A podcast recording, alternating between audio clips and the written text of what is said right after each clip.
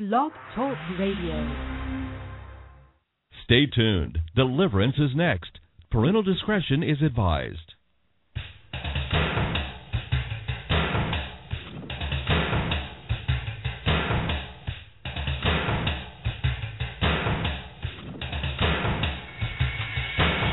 Live worldwide. Deliverance with your host, Jay Bartlett. For the next half hour, Jay will be exploring the unknown, the strange, the supernatural. Ready or not, you're about to experience deliverance.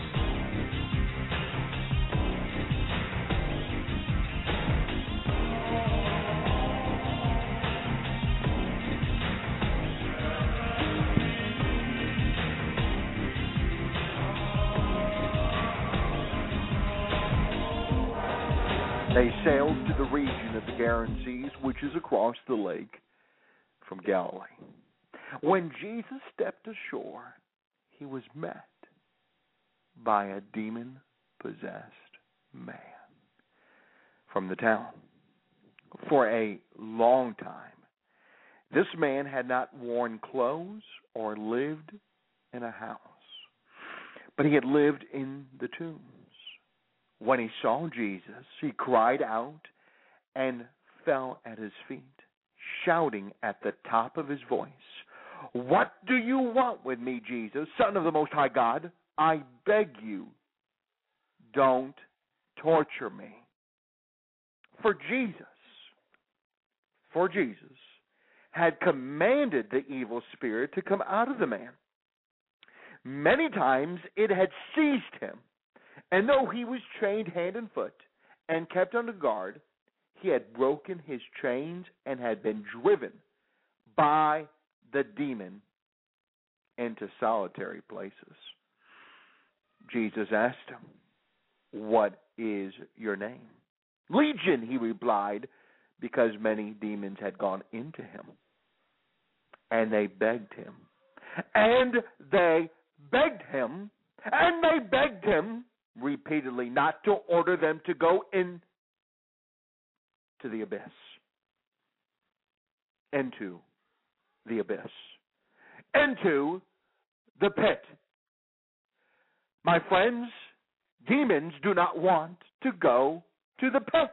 In fact we read in holy scripture here they begged jesus repeatedly the scripture tells us. Repeatedly they begged Jesus Christ not to order them to go into the abyss, into the pit. And why is that, my friends?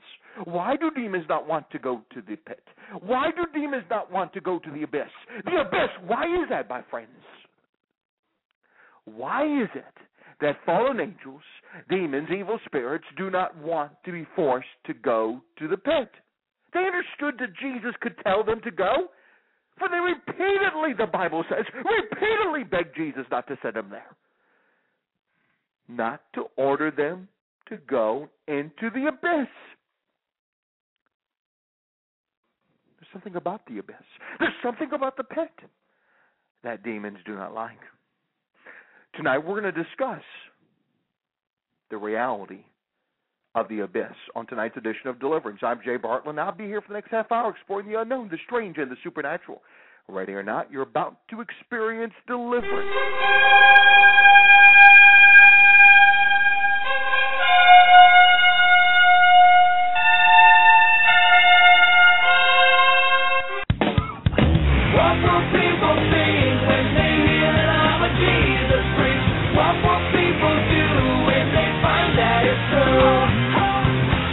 What's up? This is TobyMac with a challenge for Jesus freaks from the Voice of the Martyrs.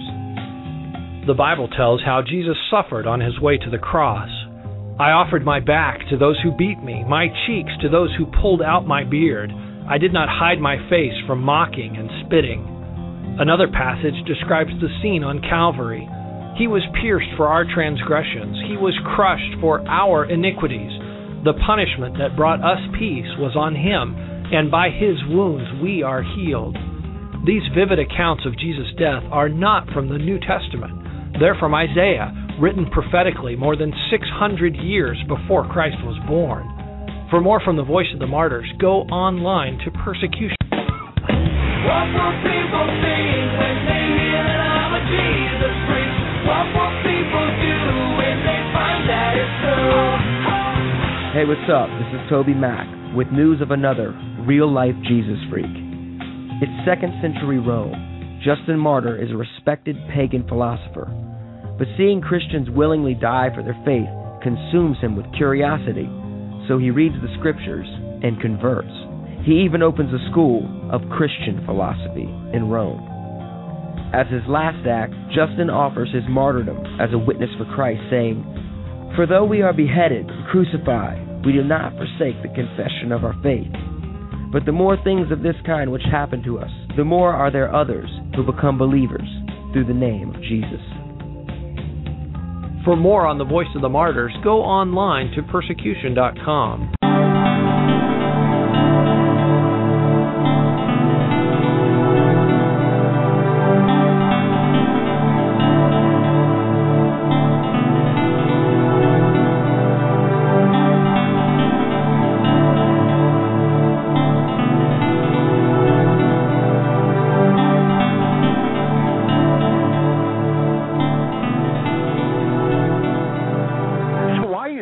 friends, demons do not like being sent to the pit? Why they why they they must fight on that issue? Why do they not want to be sent to the abyss? Perhaps you're thinking, what is this crazy talk? Who is this crazy man? What do you mean pit? What are you talking about? What do you mean talking about a, the pit and the abyss? Sending demons there? Why do they not want to go there? This is not crazy talk. This is from the Holy Scriptures, from the Word of God. It's been with us for thousands of years. Scripture, for centuries and centuries, the Word of God has spoken so clear. It's recorded in Luke chapter 8 that the demons repeatedly begged Jesus not to send them, for, for him not to send them to the pit, to the abyss. What is it about the abyss that demons don't like? Have you ever thought about that? It's, I think it's rather clear to me. They understood that Jesus had the authority and the power to send them there. That's why they begged him not to be sent to the abyss. So, what's in the abyss? In Revelation chapter 9, the Apostle John, he was in exile when he wrote the book of the Revelation.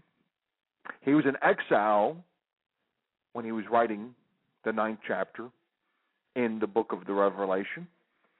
It's recorded that the fifth angel sounded his trumpet, and I saw. And I saw, the Apostle Paul saw a star that had fallen from the sky to the earth. The star was given the key to the shaft of the abyss. That means that the abyss was under some kind of lock and key. The star was given the key to the shaft of the abyss. When he opened the abyss, how did he open it? Using the key. So this is this must have been a holding place, a place to confine evil spirits.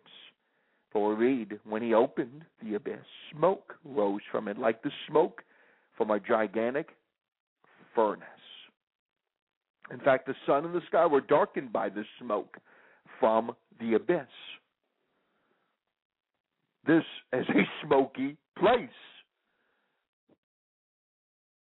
Describing it under the inspiration of the Holy Spirit, smoke rose from it like the smoke from a gigantic furnace. In fact, the sun, the literal sun and the literal sky were darkened by the smoke from the abyss. Think about it for a moment, my friends. The entire sky, the entire sun was darkened by the things from the pit. Now, demons are evil beings.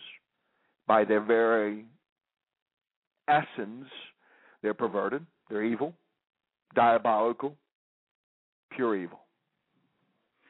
They're fallen. No righteousness can be found in them. They follow Satan. And we know Jesus speaks of Satan as being a murderer, a liar. A murderer from the beginning, a liar from the beginning. Satan has fallen. He has fallen far. And out of the smoke, locusts came down upon the earth and were given power like that of scorpions of the earth. They were told not to harm the grass of the earth or any plant or tree, but only those people, but only those people who do not have the seal of God on their foreheads. They were not given power to kill them, but only to torture them for five months. And the agony they suffered was like that of the sting of a scorpion when it strikes a man. During those days, men will seek death, but they will not find it. They will long to die, but death will elude them. These are the things that are coming from the abyss, from the pit. Evil things that torture. They're crazed, they're diabolical, they're insane. These beings, these crazy spiritual entities that are coming out of these this abyss kill. I mean I should say torture and desire to kill. The locusts looked like horses prepared for battle. On their heads, they wore something like crowns of gold. Demons have crowns. I can't begin to tell you the thousands and thousands and thousands of deliverances and exorcisms I've performed over the years. I've come across many demons with crowns, such as the ones that are described by the Apostle John thousands of years ago in the book of Revelation, chapter 9 in chapter 9. They wore something like crowns of gold, and their faces resembled human faces. Their hair was like woman's hair, and their teeth were like lion's teeth. They had breastplate like breastplates of iron, and the sound of their wings was like the thundering of many horses and chariots rushing into battle. They had breastplates like breastplates of iron. Demons can have armor, my friends. I can tell you in many, many thousands of deliverances and exorcisms I performed over the years, demons will often wear armor. Why would they wear armor? Because they're in a battle against the holy angels of God. They're in battle against the church, the mystical body of Christ. They're in battle against you and I who love the Lord Jesus Christ. They're in battle. They want to kill you. They want to destroy you. They want to torment you. And they know that many of you will fight them. Now, some who are listening to this broadcast will just lay down and let these beings torture them. But many of you will stand up and fight them. Well, obviously, you're going to use weapons, spiritual weapons. Well, they have weapons, they have armor. So when you're using weapons against them, sometimes it's not bringing a full effect upon them because of the armor. And then that's that's why oftentimes in deliverances, that's why oftentimes in exorcisms, you have to take off the armor of the demon in the name of the Lord Jesus Christ. Sometimes they wear breastplates. Oftentimes they have swords and shields. You have to dismantle them. You have to disarm them. And you disarm them through the blood, the shed blood of Jesus Christ of Nazareth. And it's that blood, the blood, the blood, the blood of Jesus that defeats them. Now obviously we have many weapons. We have we're not we're not confined to a few weapons. We have many weapons. We fight these demons and disarm them and take off their armor. We have the anointing oil, holy water, the blood of Jesus, the cross of Christ, praise and worship, fasting, intercessory prayer, the power of love, the power of the sacraments, the power of the gifts of the, of, of the Holy Spirit.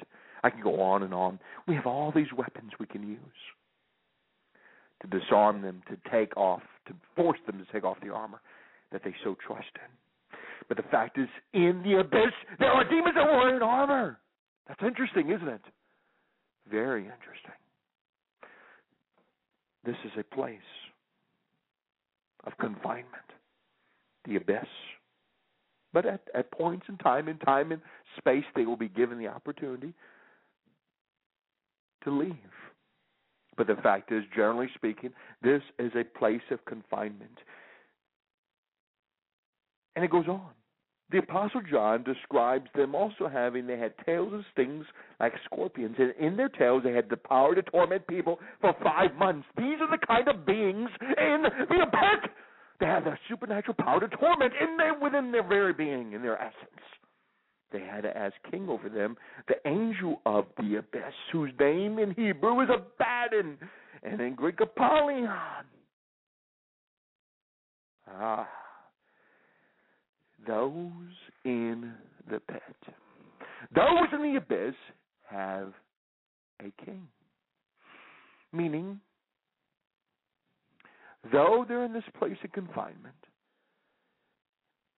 in some perverted fashion, they are still they're still in hierarchy. There's still a forced submission among the demonic kingdom in the hierarchy in the demonic kingdom in the demonic realm, even in the abyss. They are still wanting to fight. That's why they have their armor. That's why there's a king. They submit to the king. These lesser demons submit to the king. That's why there is a king.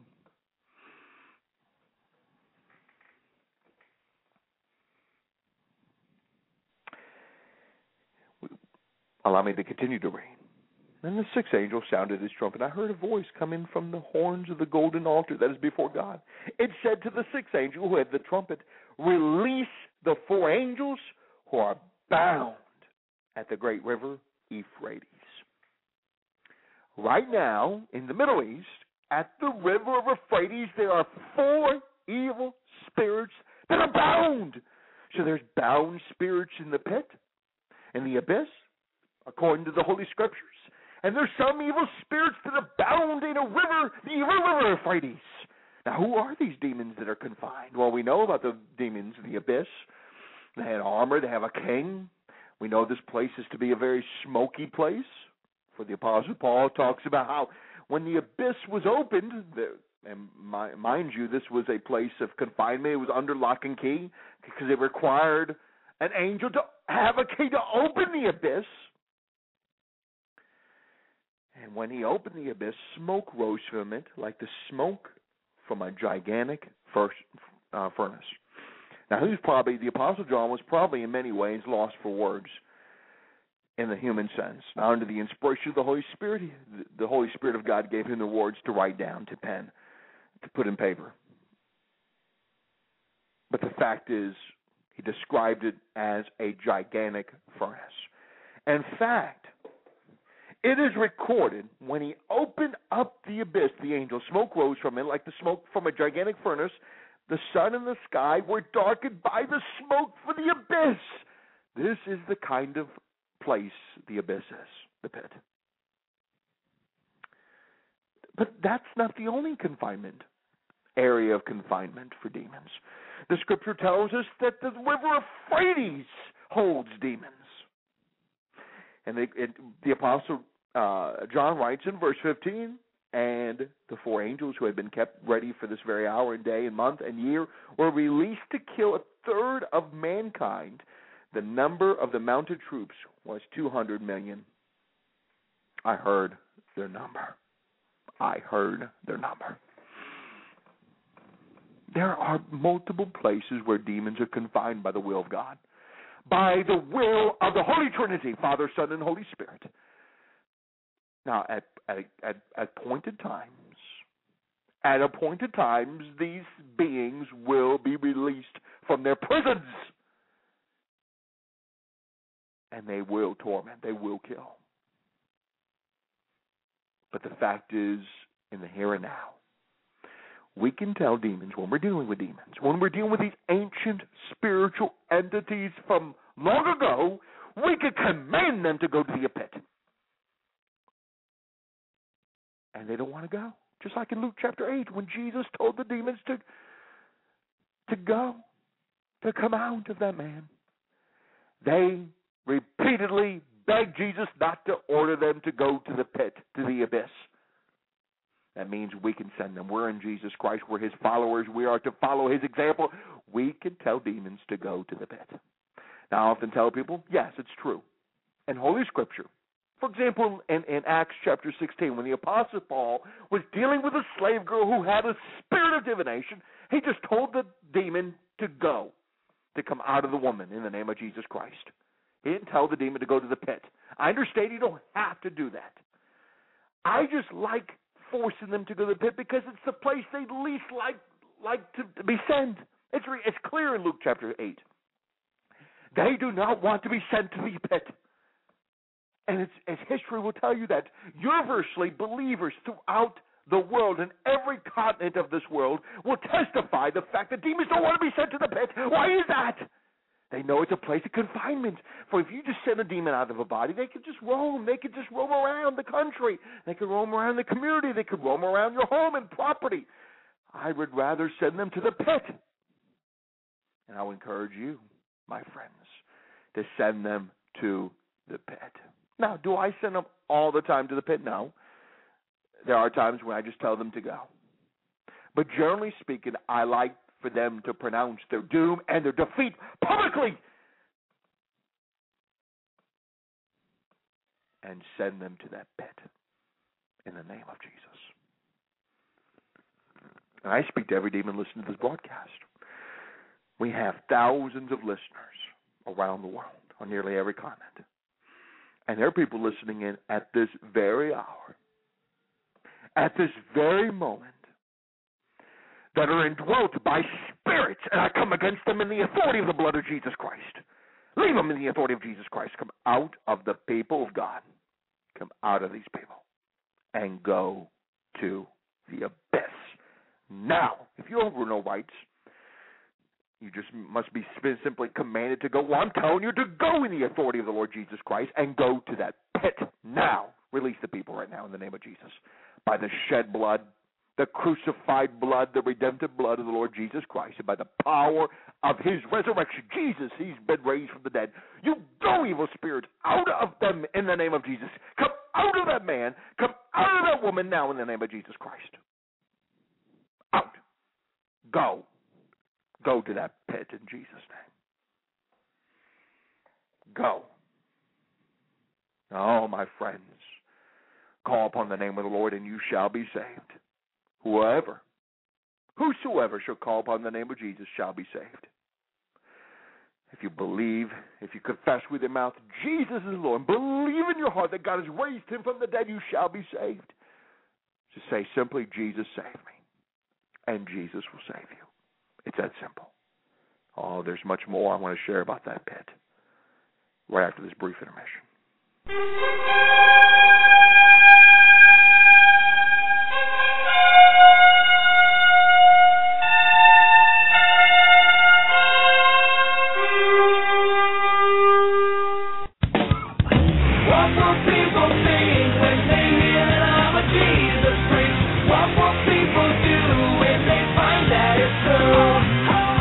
What's up? This is Michael Tait with a thank you to a small church in a faraway place as they demonstrate what it means to be a Jesus freak.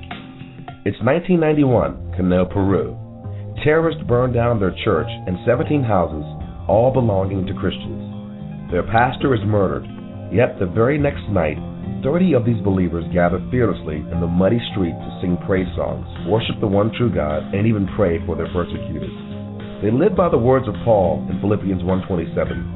Conduct yourselves in a manner worthy of the gospel of Christ, so that whether I come and see you or remain absent, I may hear of you that you are standing firm in one spirit, with one mind, striving together for the faith of the gospel. Are you a Jesus freak? Go online to persecution.com.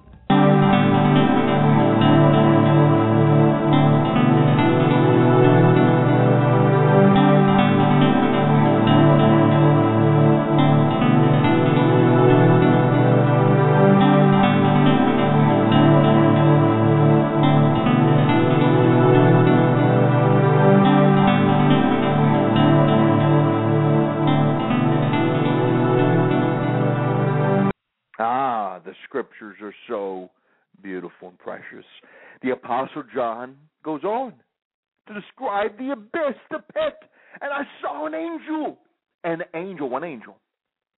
He recorded in Holy Scripture coming down out of heaven, having the key to the abyss. and holding in his right in his hand a great chain. He seized the dragon, that ancient serpent who is the devil or Satan, and bound him for a thousand years. And where did he send him? Where did that one angel? It didn't even take the Lord Jesus Christ to do this. That's how defeated this devil is. That's how weak this devil is.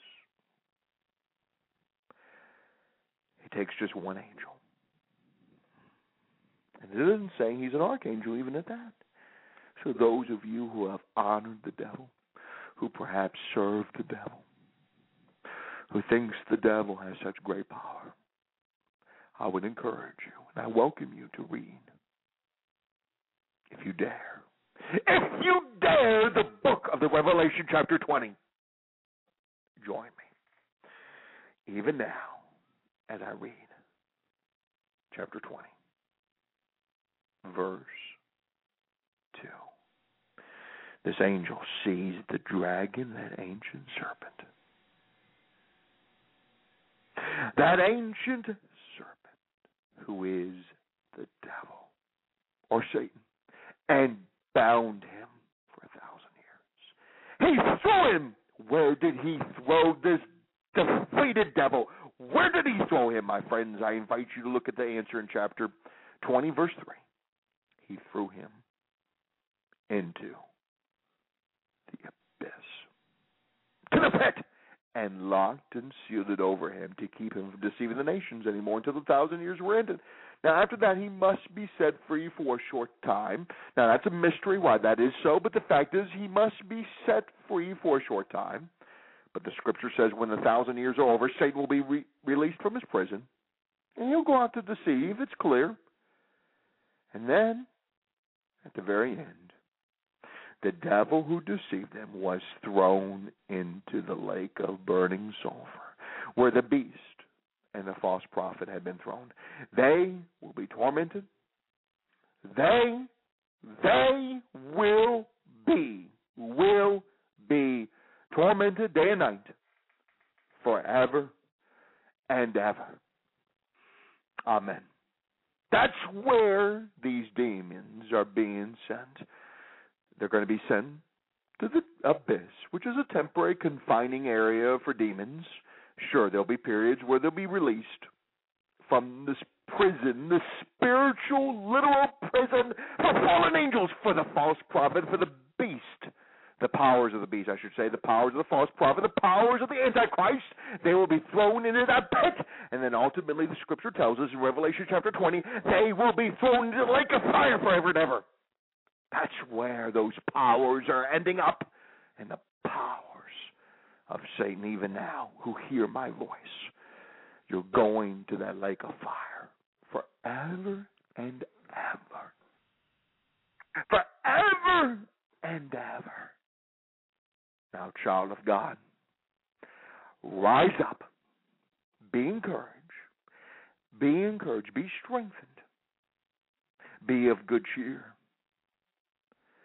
Have the courage to step forward and say, Lord Jesus, I will serve you for the rest of my life. I will serve you by following you in your footsteps.